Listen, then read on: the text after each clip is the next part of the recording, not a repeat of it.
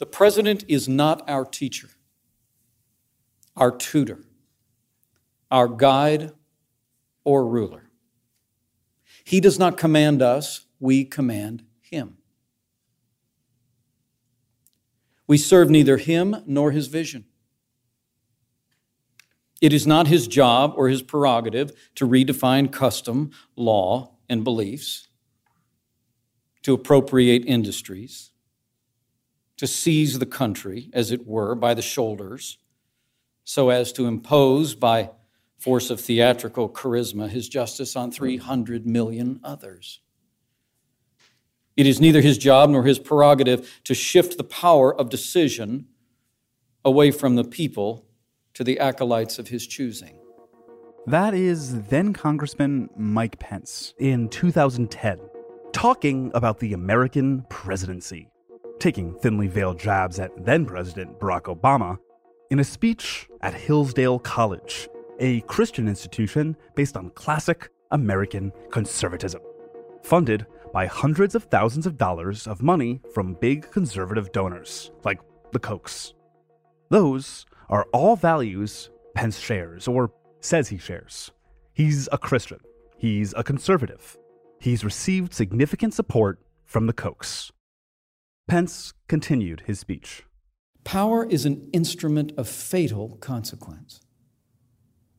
It is confined no more readily than quicksilver and escapes good intentions as easily as air flows through mesh.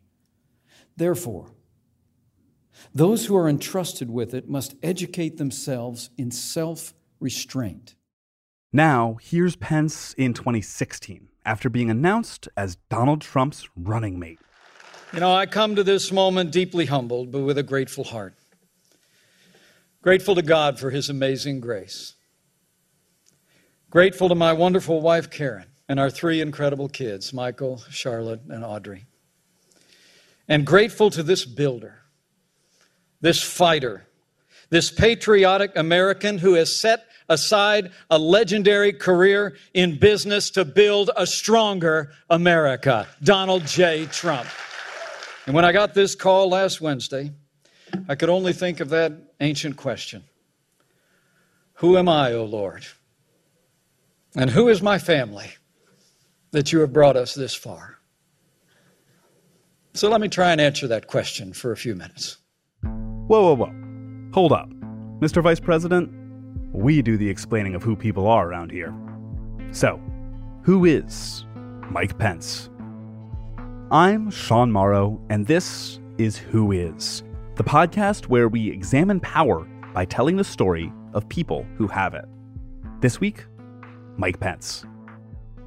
Pence was born in Indiana, 1959, one of six children. His parents were good Catholic Democrats. But years later, Pence shed that identity. I'm a pretty basic guy. I'm a Christian, a conservative, and a Republican in that order. Notice how he says Christian there, not Catholic, and he had Democratic parents. Let's go through how he became that Christian, conservative Republican, a line he'd use over and over to describe himself the Pence family, um, they're actually from Chicago. They, they moved down to southern Indiana in the 50s, in the mid 50s. That was Tom LoBianco, a journalist who has covered Pence from his time in Indiana all the way to the White House. And he wrote the first Pence biography, Piety and Power. His other three brothers, Greg, Ed, and Tom, in that order, are very athletic. They're rambunctious, they're rowdy. And Pence is more reserved. He's very quiet. And to be honest with you, and he he says this, he he called himself the uh, a real pumpkin in a pickle patch. He was a big kid growing up. He struggled with his weight in in school. And there's a moment after his sophomore year of high school and coming into his junior year when it's it's really remarkable. He goes to a doctor and the doctor gives him this regimen and he loses 55 pounds. And he comes back junior year and he says that you know people who who, who he knew didn't know who he was. he no knew who he was. But this is really the birth of Mike Pence, the politician, because what you see is now he's got polish, he's got shine, people are taking a liking to him, and he runs for vice president of the student government of his school in Columbus, Indiana. He loses. Uh, the next year, he runs for president of the student government. He wins. He really, that's kind of the first taste of politics for him. He graduates high school and goes to college, to Hanover, Indiana's oldest private college, a small school affiliated with the Presbyterian Church, situated on a few hundred acres overlooking the Ohio River. And he's in a fraternity. It's the Fijis, the Phi Gamma Deltas. And there's a senior, and this is not like a, it's not like Animal House exactly. It's more like I don't know if you'd call it a scholarly. Um, they're kind of more, a little more nerdy, um, as as fraternities go. The leader of the frat wasn't a lovable partying scamp trying to protect the frat from a draconian dean with a crazy scheme, but rather a man named John Gables. And John had something Pence wanted bling. So I'll never forget one of the one of the fellows who's now a pastor up in Indianapolis and still a close friend of mine, who was talking to me about matters of faith and my resistance to that.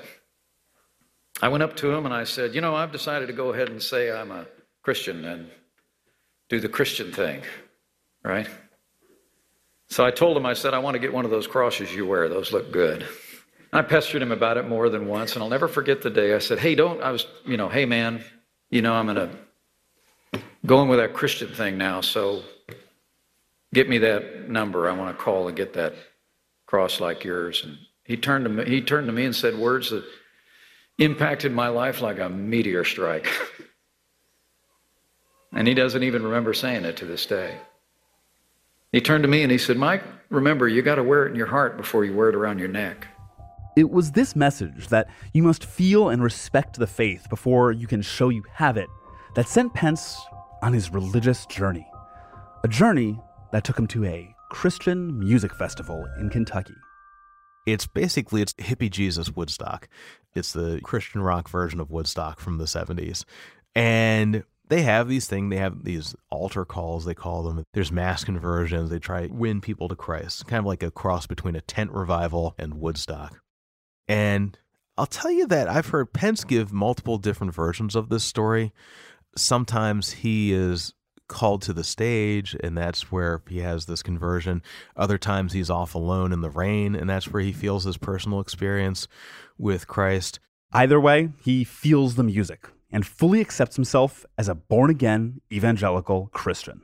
There's a lot missing to that story, that's definitely something I, I would like to know more about. They guard it. I'll tell you, man, they guard his religion fiercely. Well, conservative evangelicals believe that the Bible is the infallible Word of God, that an evangelical is reborn in their salvation in Jesus Christ when they accept Jesus Christ as their Savior. That was Sarah Posner, a renowned journalist covering religion, politics, extremism. She's got an upcoming book called Unholy why white evangelicals worship at the altar of Donald Trump. The American version of evangelicalism has been spread around the world through evangelizing and televangelism in particular, and the sale of books by American evangelists and so on.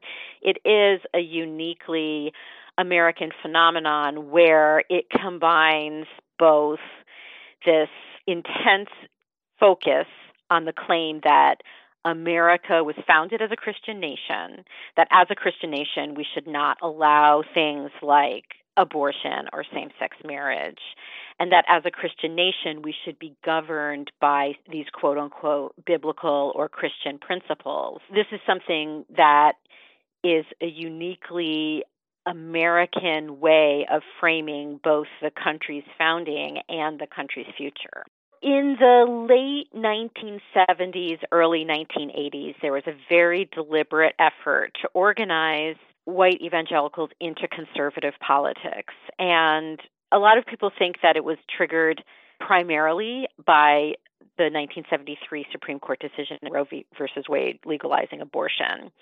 But it really had many other impetuses as well, including school desegregation and the government effort to ensure that private schools, including Christian schools that were formed in the wake of school desegregation, were not essentially segregated as, as well as public schools.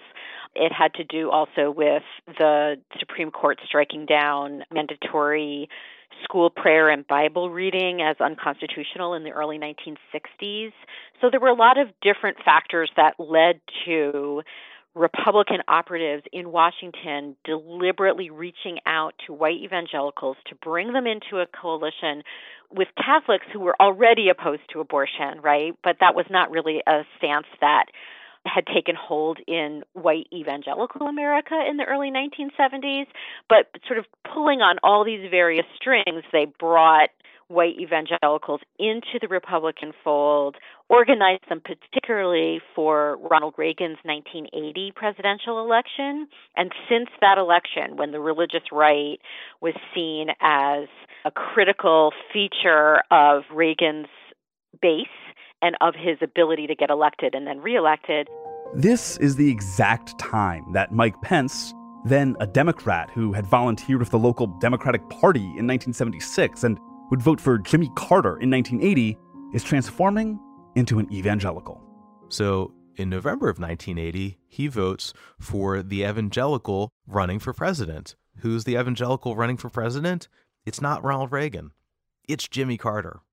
Jimmy Carter is a practicing evangelical, but the Christian right, led by Jerry Falwell, they don't like him. They feel like he buckled on support for Israel. They just don't support him. What they're really looking for, and this is really the difference between practicing evangelicals and the Christian right, I think, is they're looking for a conservative warrior. They're not looking for somebody who's a practitioner, which is why they go with Ronald Reagan.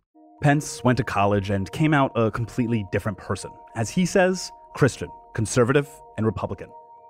But he's not yet fully formed and he gets into law school at Indiana University, moves up to Indianapolis from uh, from Hanover, and he's going to the Catholic Church right down the street. Now, this is a liberal Catholic church, St. Thomas Aquinas. It's a Vatican II church, very like where a lot of the Democrats in the city go. And uh, he sees a lady playing guitar there, Karen Sue Batten, and he is just enthralled. He gets her number, calls her up, asks her out on a date. They start dating. He proposes to her after about a year. They get married in 1985 in a, in a church over near the uh, Indianapolis Motor Speedway. This is another formative moment in his career. This is the political conversion. This is what takes him from being a guy who just talks about politics with his buddies to being a guy who's running for office. And things start to happen rapidly after they, they get married. 1986, he joins the local Republican group. He's a precinct committee man. He's a foot soldier in the Republican machine in Indianapolis. In 1987, he starts running for Congress. He loses that first race and a second one, and goes through a few minor scandals. You know, using campaign money for personal expenses, yawn, and putting out an ad where a guy in a turban speaking in a thick accent thanks his opponent for upping foreign oil purchases. Double yawn. Here in 2020, we call that kind of stuff Wednesday. After the two losses, he gets a radio show. He was a radio show host uh, for a long time. He would say Rush Limbaugh and decaf, although that doesn't really quite capture him. He was just a he was a call-in host. According to my sources, his radio tapes are under lock and key with his old chief of staff. I was able to get a hold of three of them, three shows. They're pretty interesting, pretty low key, but the rest of them are to the extent they exist, are with his old chief of staff, who's now a lobbyist, this man named Bill Smith. He was on the radio for a decade. That's a lot of missing tape. But while the radio tapes aren't available, the op eds Pence wrote for its associated blog sure are. Like one, where he accused the Disney musical Mulan, the one where Eddie Murphy plays a talking dragon, of being liberal propaganda for giving women a greater role in the military. For those who have not yet been victimized by the McDonald's induced hysteria over this film, Mulan is a fictional account of a delicate girl of the same name who surreptitiously takes her father's place in the Chinese army in one of their ancient wars against the Huns. He continued, Obviously, this is Walt Disney's attempt to add childhood expectation to the cultural debate over the role of women in the military.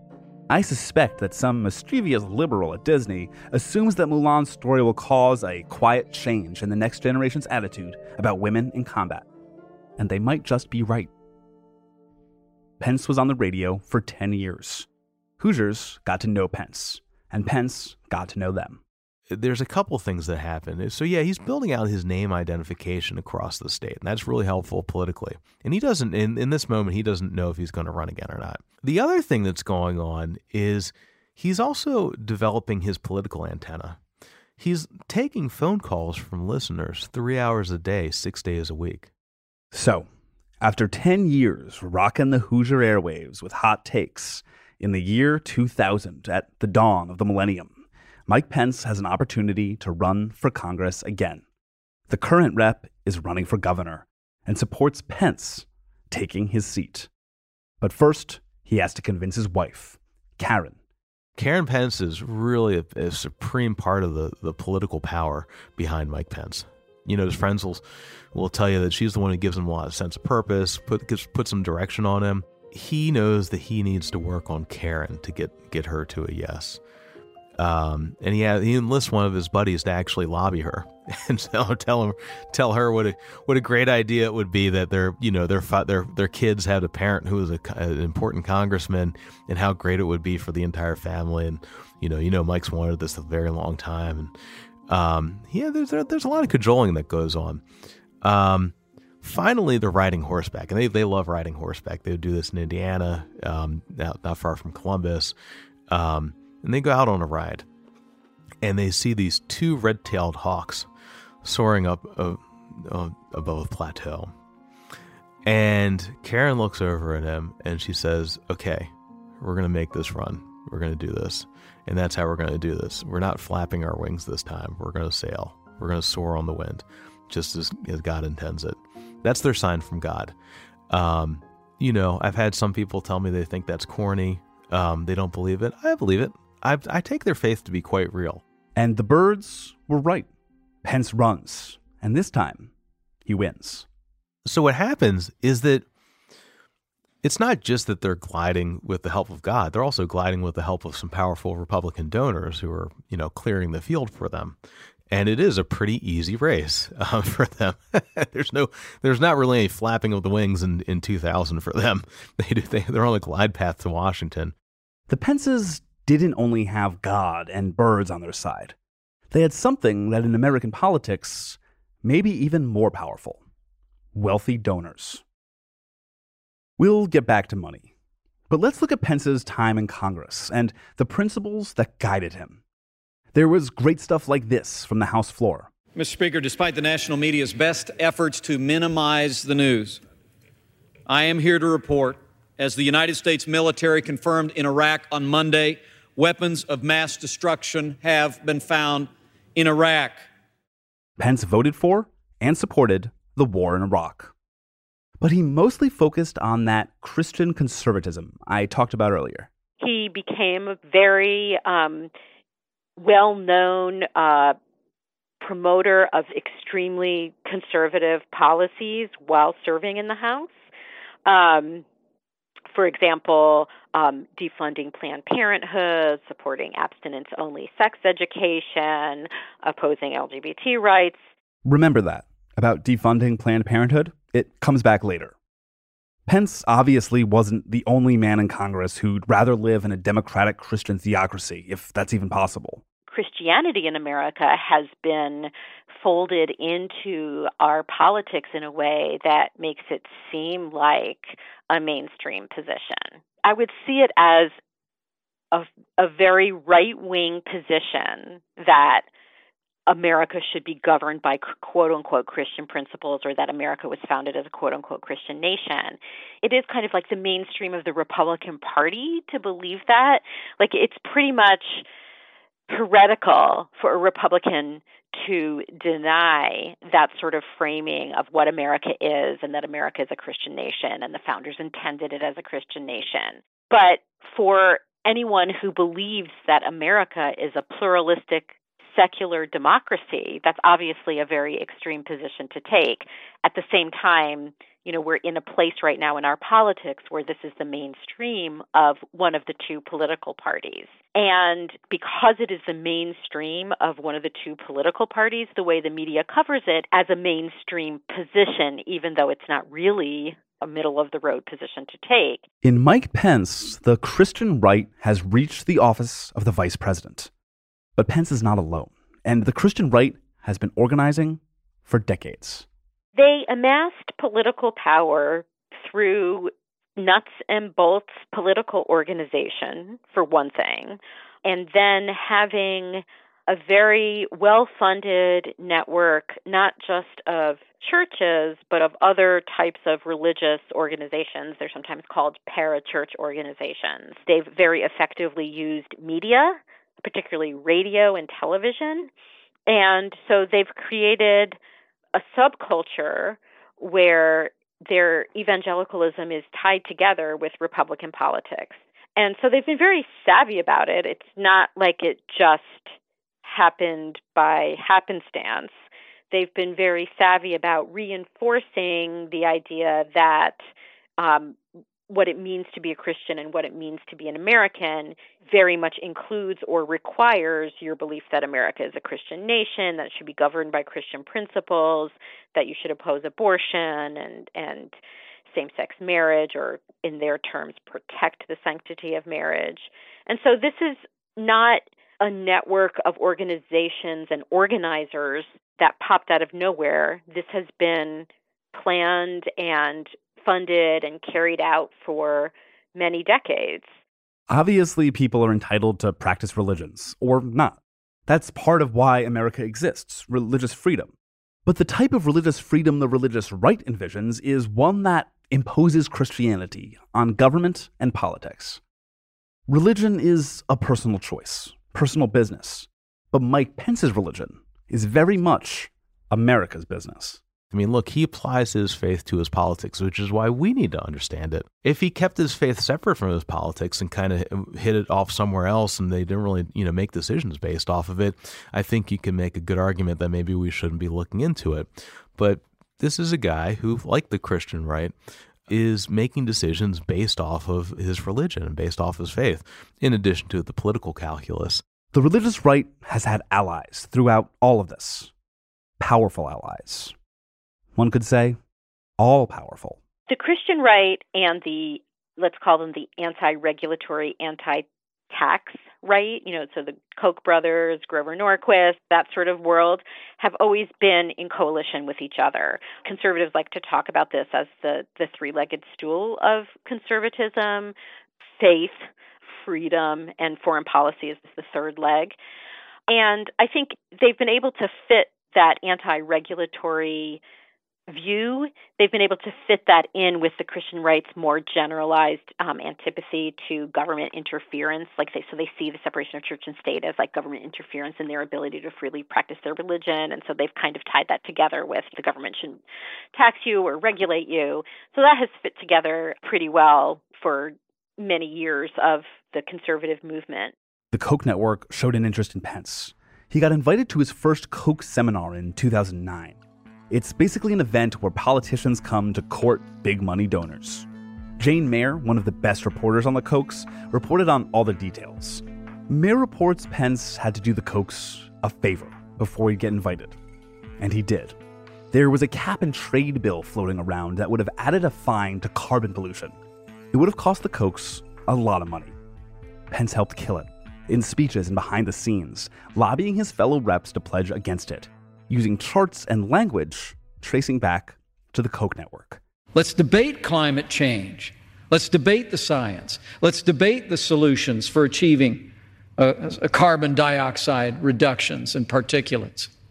But let's also debate the cost. Let's allow the American people to count the cost before this Congress considers a massive national energy tax that could change our economy forever and and, and essentially amounts to an economic declaration of war on the Midwest by liberals here in Washington, D.C. The bill does pass the House, but not the Senate. Either way, Pence is invited to that Koch seminar in 2009. He becomes a Koch favorite, taking millions from them over the years. So, I want to talk about what happens when these two powerful forces, the Christian right and powerful conservative donors, aren't in agreement. What happens when they go head to head? Let's fast forward a bit to Pence's governorship. After a few terms in Congress, he runs for governor of Indiana and wins. Let's talk about RFRA. RFRA stands for the Religious Freedom Restoration Act. It was first enacted by Congress on a bipartisan basis in 1993. It came as a result of a Supreme Court case which held that the free exercise clause which is a clause of the First Amendment of the Constitution, which pr- protects your religious liberty, did not protect the religious rights of a person who used peyote as part of like a religious ceremony when he was denied unemployment compensation because he had used drugs. And people viewed that case as very dangerous for minority religions who might have these ceremonial requirements as part of their religious practice and might be discriminated against in the application of generally applicable laws, like under what circumstances can you be denied unemployment insurance. And so that is how RFRA, the federal RFRA, actually came about because it was intended to protect people of minority religions. Subsequently, it was used by the Christian right to claim that generally applicable laws, like, for example, the Affordable Care Act contraception requirement, infringed on their religious liberty by requiring them to cover contraception, in violation of their religious freedom. One of the things that Mike Pence becomes famous for is in 2015, he supports a thing called a religious freedom measure. Uh, it's opposing gay marriage. Now, gay marriage is base, it's basically about to become legal at that point. It's just a few months before the Supreme Court will make it legal across the country. Um, and he takes a stance where he has been backing away from social issues like abortion and same sex marriage, kind of the hot button issues that used to define him previously in his career, because he's been trying to win the support of big Republican donors, big money donors, who are the people who make presidential campaigns happen. Uh, people like Sheldon Adelson, the Koch brothers, the Mercers, who we now know have a better idea of since Trump's been in office. In particular, for Mike Pence, it was Paul Singer, and he was vacillating between trying to support the donors and and move away from those social hot button issues versus whether he's going to please his Christian right base. And he ultimately sides with the Christian right base. It blows up in his face spectacularly in the, on the national scene. He gets basically painted as the face of anti-gay bigotry in this country. And ironically, it actually put him in a position to where he could become Donald Trump's running mate. RFRA almost destroyed Pence's career. And had he not been selected as Trump's running mate, Pence would have faced a tough gubernatorial race. But he had to protect his religious values, his belief that a marriage is between a man and a woman, and businesses should be allowed to discriminate thusly. In this struggle to choose between pleasing God and pleasing donors, who would win? What was the thing that made him back down and on it eventually? I never knew this, and actually, this, baffled everybody except for the the handful of advisors who knew about this. It's a phone call from a man named Paul Singer, billionaire mega donor. Paul Singer's son is gay. He's come out maybe like 2012, 2013. Calls up Mike Pence, and I, I should tell you that Paul Singer's people flatly deny this. I I'll be honest with you, I don't believe them because I have better sources than I trust my sources on this. Calls up Mike Pence and says, You're not getting any money from me unless you back down on this religious freedom fight.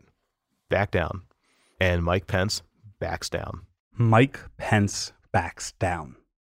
Picture Mike Pence like an old cartoon has a little guy on each of his shoulders, a little angel, the moral, godly side, and a little devil, the amoral, selfish side. The little devil tells him that if he gives up his values, he'll have the support he needs to further his political aspirations. The little angel is telling him to allow businesses to discriminate against millions of Americans. Okay, it's not a perfect metaphor, but either way, the little devil wins. Money is more powerful than God. Here's an ad. Hey guys, welcome back. I'm Sean Morrow, and this is Who Is, the podcast from NowThis, where we examine power by looking at the stories of people who have it. Is there someone you want us to do an episode on, or better yet, a political phenomenon that you want to know the originator of? Is there someone you think the media gets wrong? Feel free to hit me up on Twitter or Instagram with episode suggestions at SNMRRW. Back to Mike Pence. I want to briefly get into one important episode from Pence's career that doesn't get a lot of press. Here's an Indiana news station in March 2015. Governor Pence is preparing to declare a public health emergency in a southern Indiana county that's at the center of an HIV outbreak. 72 cases of the illness have been confirmed in Scott County, and Pence says he is working with health officials to find a way to stop the epidemic. But I want to talk about what happened in the days and weeks before Pence declared that state of emergency for the HIV outbreak that affected Austin, Indiana, and Scott County. I got in touch with a reporter who has been following this story since day one. I'm Laura Ungar. I am an editor and correspondent with Kaiser Health News in their uh, New St. Louis bureau. And I've been a journalist for almost 30 years now. And I've been covering the Austin, Indiana outbreak for five years. So since it happened, I was among the first to, to write about it at all and, and have been covering it ever since. You got a sense when you went to Austin in 2015 that this was a very troubled place where addiction was a huge problem. Addiction uh, was was just rampant there. Later, some health officials would tell me about three generations of a family shooting up together. So you'd have maybe a, a teenage child and then the parents and grandparents. Okay, so a needle based addiction epidemic in the area leads to the spread of HIV because people are sharing needles. Remember, addiction's a disease, not a choice or a personal problem. Many places across America have something called needle exchanges, a way for drug users to obtain clean needles and lower the chance they'll be exposed to HIV. But needle exchanges were banned in Indiana. And as the Austin epidemic worsened, activists, local doctors, disease specialists, and more implored Pence to lift the ban. During this time, Pence actually was discussing the outbreak with, with leaders in Scott County, and Dr. William Cooke, Austin's only doctor at the time, went out to the meeting where Pence was discussing the outbreak with local leaders and then pulled Pence aside afterwards and said that he would like to see a local response that included a needle exchange. And what he told me that Pence told him was that he would listen to everybody's input on the issue uh, and then he would pray about it. Pray on it. He chose to delay a state of emergency, which would have lifted the ban, to pray on it. A number of studies on the outbreak have since been completed. What did they find? I asked Laura Ungar. The Yale School of Public Health found in September 2018 that the HIV outbreak among people who inject drugs in Austin from 2011 to 2015 could have been avoided if the state's top health and elected officials had acted sooner. What's your take? Is it true that if people had acted sooner, the situation would have turned out differently? Yes, and I've seen that same study. There's wide agreement that earlier action on many levels and preventive action in general could have made a real difference. But there wasn't even prevention in place for a few reasons. One was the budget. As governor before the outbreak, Pence drastically cut public health spending to some of the lowest levels in the country. Here he is at his State of the State address. And together, we've made Indiana the fiscal envy of the country. We've balanced budgets, funded priorities. We've maintained strong reserves. And still, we were able to pass the largest state tax cut in Indiana history. A win for Indiana taxpayers. It goes even further back in Pence's career. In the Scott County situation, there was a Planned Parenthood that provided HIV testing, but it actually closed in 2013 because of uh, lack of funding. And that became an issue because it was really the nearest place to get tested uh, to Austin, Indiana. When you talk about Scott County, Indiana, or really any rural area of the Midwest or South, like Appalachia, for example, you might have one doctor in the whole town, or you may have folks who have transportation problems and there's no city bus or way for them to, to get to care. You may not have places to get tested for something like HIV. And so that is a theme that I've just seen over and over again in rural areas uh, surrounding the, the Midwest. Let's roll back to 2009, the House floor. The time has come to deny any and all federal funding to Planned Parenthood of America. The largest abortion provider in America should not also be the largest recipient of federal funding under Title X. Today, I filed an amendment to block any funds under Title 10 in the Labor HHS Appropriations Bill from going to Planned Parenthood again. That was just one of the many times Pence tried to defund Planned Parenthood in his career in Congress. He eventually got a bill through in 2011, cutting tons of funding from Planned Parenthood. That was just two years before the Scott County Planned Parenthood closed. It was the only HIV testing facility in the area of the outbreak. The federal money they had been getting wasn't even legally allowed to be used for abortions. So, what's his game? Where is all this heading? When I was covering him when he was governor, I didn't really appreciate just how much he was lining up everything for president the trips that he was taking to New York to do fundraisers out there, trying to line up people like the Koch brothers. There's a thing that you know we call the uh, the Koch primary, right, where all these governors like Scott Walker, John Kasich, and Mike Pence were running the Koch playbook, cutting taxes, curbing climate change measures, basically everything that the Koch brothers wanted. And the question was who was going to get their massive network of donors to back them in the 2016 primary? Of course, we know what happened. Pence didn't run, but Donald Trump did and chose Pence as his vice president. The Karen dynamic really gets into play with Trump. And I think that you've seen that now a number of ways. Did they think about leaving the ticket in o- October 2016 during the Access Hollywood weekend? You know, Trump brags about his prowess in molesting women. Yeah, they did kind of think about it.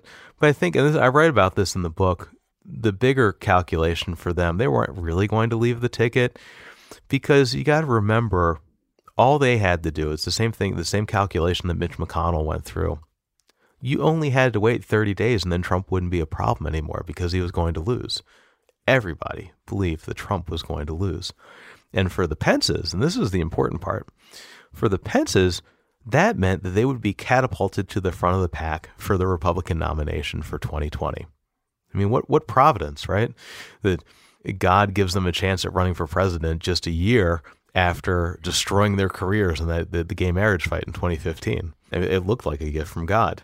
And the evangelical community that Pence is a part of and bolstered by is also incredibly important in the Trump story. Among white evangelicals, for example, 81% of them voted for Donald Trump in 2016. White evangelicals have stood by Trump throughout the child separation policy and even defended it. So, a number of things that Trump does, and also building the wall, it has huge support among white evangelicals. I think a lot of people think of it as he promised them policy on abortion, LGBT rights, religious freedom, Israel, and so that this was a purely transactional relationship. So that they were like, okay, he's going to do these things, we'll vote for him in exchange for him doing these things. But it's really much, much deeper than that. They really see him as a divine figure who was sent by God at this time in our history to fulfill this calling to save America from these other forces that they view as anti Christian. Political correctness, multiculturalism, secularism, liberalism, quote unquote socialism, which really isn't socialism, but they caricature it as socialism.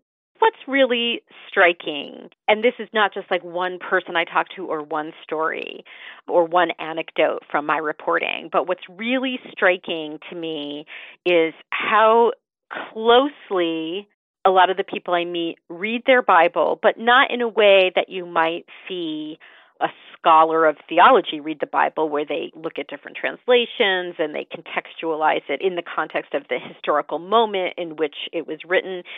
The people I meet read their Bible believing that is the literal word of God and that it means that they have the ability to sort of proof text it and define what it means. And so I will talk to people who see in a Bible story that they read a message from God that they should be doing something, that they should get, that they should vote for Trump. No matter what President Trump's personal life, language, or inner voice may be like, in the Trump administration, the religious right has seen their agenda prioritized increasingly uh, Trump is nominating and and the Republican Senate is confirming judges who uh, share these views of the role of government in religion and the and the and the role of religion in government. Uh, Trump has appointed many people to high level positions who have very strong ties with the Christian right, both you know in their own work history, but also ideologically. So people who with those types of ties include Attorney General Bill Barr, who you know recently gave a speech uh, where he essentially dismissed the idea of a separation of church and state. Um, Betsy DeVos, the Secretary of Education, many of Trump's former cabinet officials also have these strong ties. Jeff Sessions, Rick Perry, who was Energy Secretary until he resigned in the midst of the impeachment investigation um, Ben Carson, uh, the HUD secretary, and then in many agencies, uh, people who might be working behind the scenes more than a cabinet secretary, but are political appointees, are carrying out the policy agenda that has long been advocated by the, the Christian right. If he were to have another uh, vacancy to fill would basically be a very, very different vision of America, where religious freedom is just a thing for people who meet certain religious requirements, that there is no church state separation, that the government, which the Christian right envisions as being run by people with a biblical worldview or a Christian worldview, would get to say, you know, okay, we're going to impose this religion or this religious view or this religious practice um, on everybody else because the separation of church and state isn't real or was just a fabrication of a liberal Supreme Court that we don't like. And so it, the judiciary could have the ability to very radically change religion in America and people's rights in that kind of Christianized America. There's still a lot we don't know about the vice president. Even Tom LoBianco, who wrote his biography, couldn't dig everything up. Remember the missing radio tapes? As long as I've covered Mike Pence, he has been a master at uh, at eluding discovery, and that was really something that I worked really hard on in this book, trying to trying to pin down who this guy is, because he is a front runner for 2024. Mike Pence always describes himself as a Christian, a conservative, and a Republican in that order. But looking to his past shows something different strategy and ambition, opportunism and power grabbing, and understanding that the most important thing in politics is money and the support of those who have it. Let's go back to 2010, then Governor Pence talking about the power of the presidency. Isn't it amazing, given the great and momentous nature of the office, that those who seek it seldom pause to consider what they are seeking? Rather, unconstrained by principle or reflection, there seems to be a mad rush towards something that once its powers are seized, the new president can wield it as an instrument with which to transform the nation and the people according to his highest aspirations. Pence might just realize those aspirations. What would a Pence presidency look like? It's Pence who brought the Kochs, not God, into the Trump White House. But there's no doubt Pence would bring God into the Pence White House and into American democracy. Should we take this seriously? How would a President Pence transform the nation? I asked Sarah Posner. What they should know is they should take very seriously when these politicians talk about religious freedom or Christianity or that Christianity is under attack, or that the separation of church and state is a myth, or that there is no wall of separation. They should take this extremely seriously. This is not just talk. Someone like Mike Pence means it. He means it. He really believes there should be no separation of church and state. And so, what does that mean for the future of America if that view of how the government and religion should interact with each other, that, that the government should be permitted to impose this particular brand of religion on everybody else. Mike Pence is an early favorite for 2024. We've told you about Mike Pence, Tom Cotton, and Mike Pompeo, all men who could be competing for the White House. But those three have something else in common. They're all men who've been made by billionaire donor Charles Koch, whose net worth following the death of his brother David may be well over $100 billion. Charles controls Koch Industries, the second largest privately held company in the United States, which consistently generates annual revenue of over $100 billion. On the final episode of this season of Who Is, one of the big fish, the power player pulling the strings, Charles Koch. Next week. A sincere thank you to our guests. Tom LoBianco is the author of Piety and Power, Mike Pence and the Taking of the White House, and has worked for CNN, Vanity Fair, and the Associated Press. Sarah Posner is a reporting fellow at Type Investigations, where she covers the religious right, white nationalism, and more. She's got a new book coming out, Unholy Why White Evangelicals Worship at the Altar of Donald Trump. Laura Ungar, a Midwest editor and correspondent at Kaiser Health News.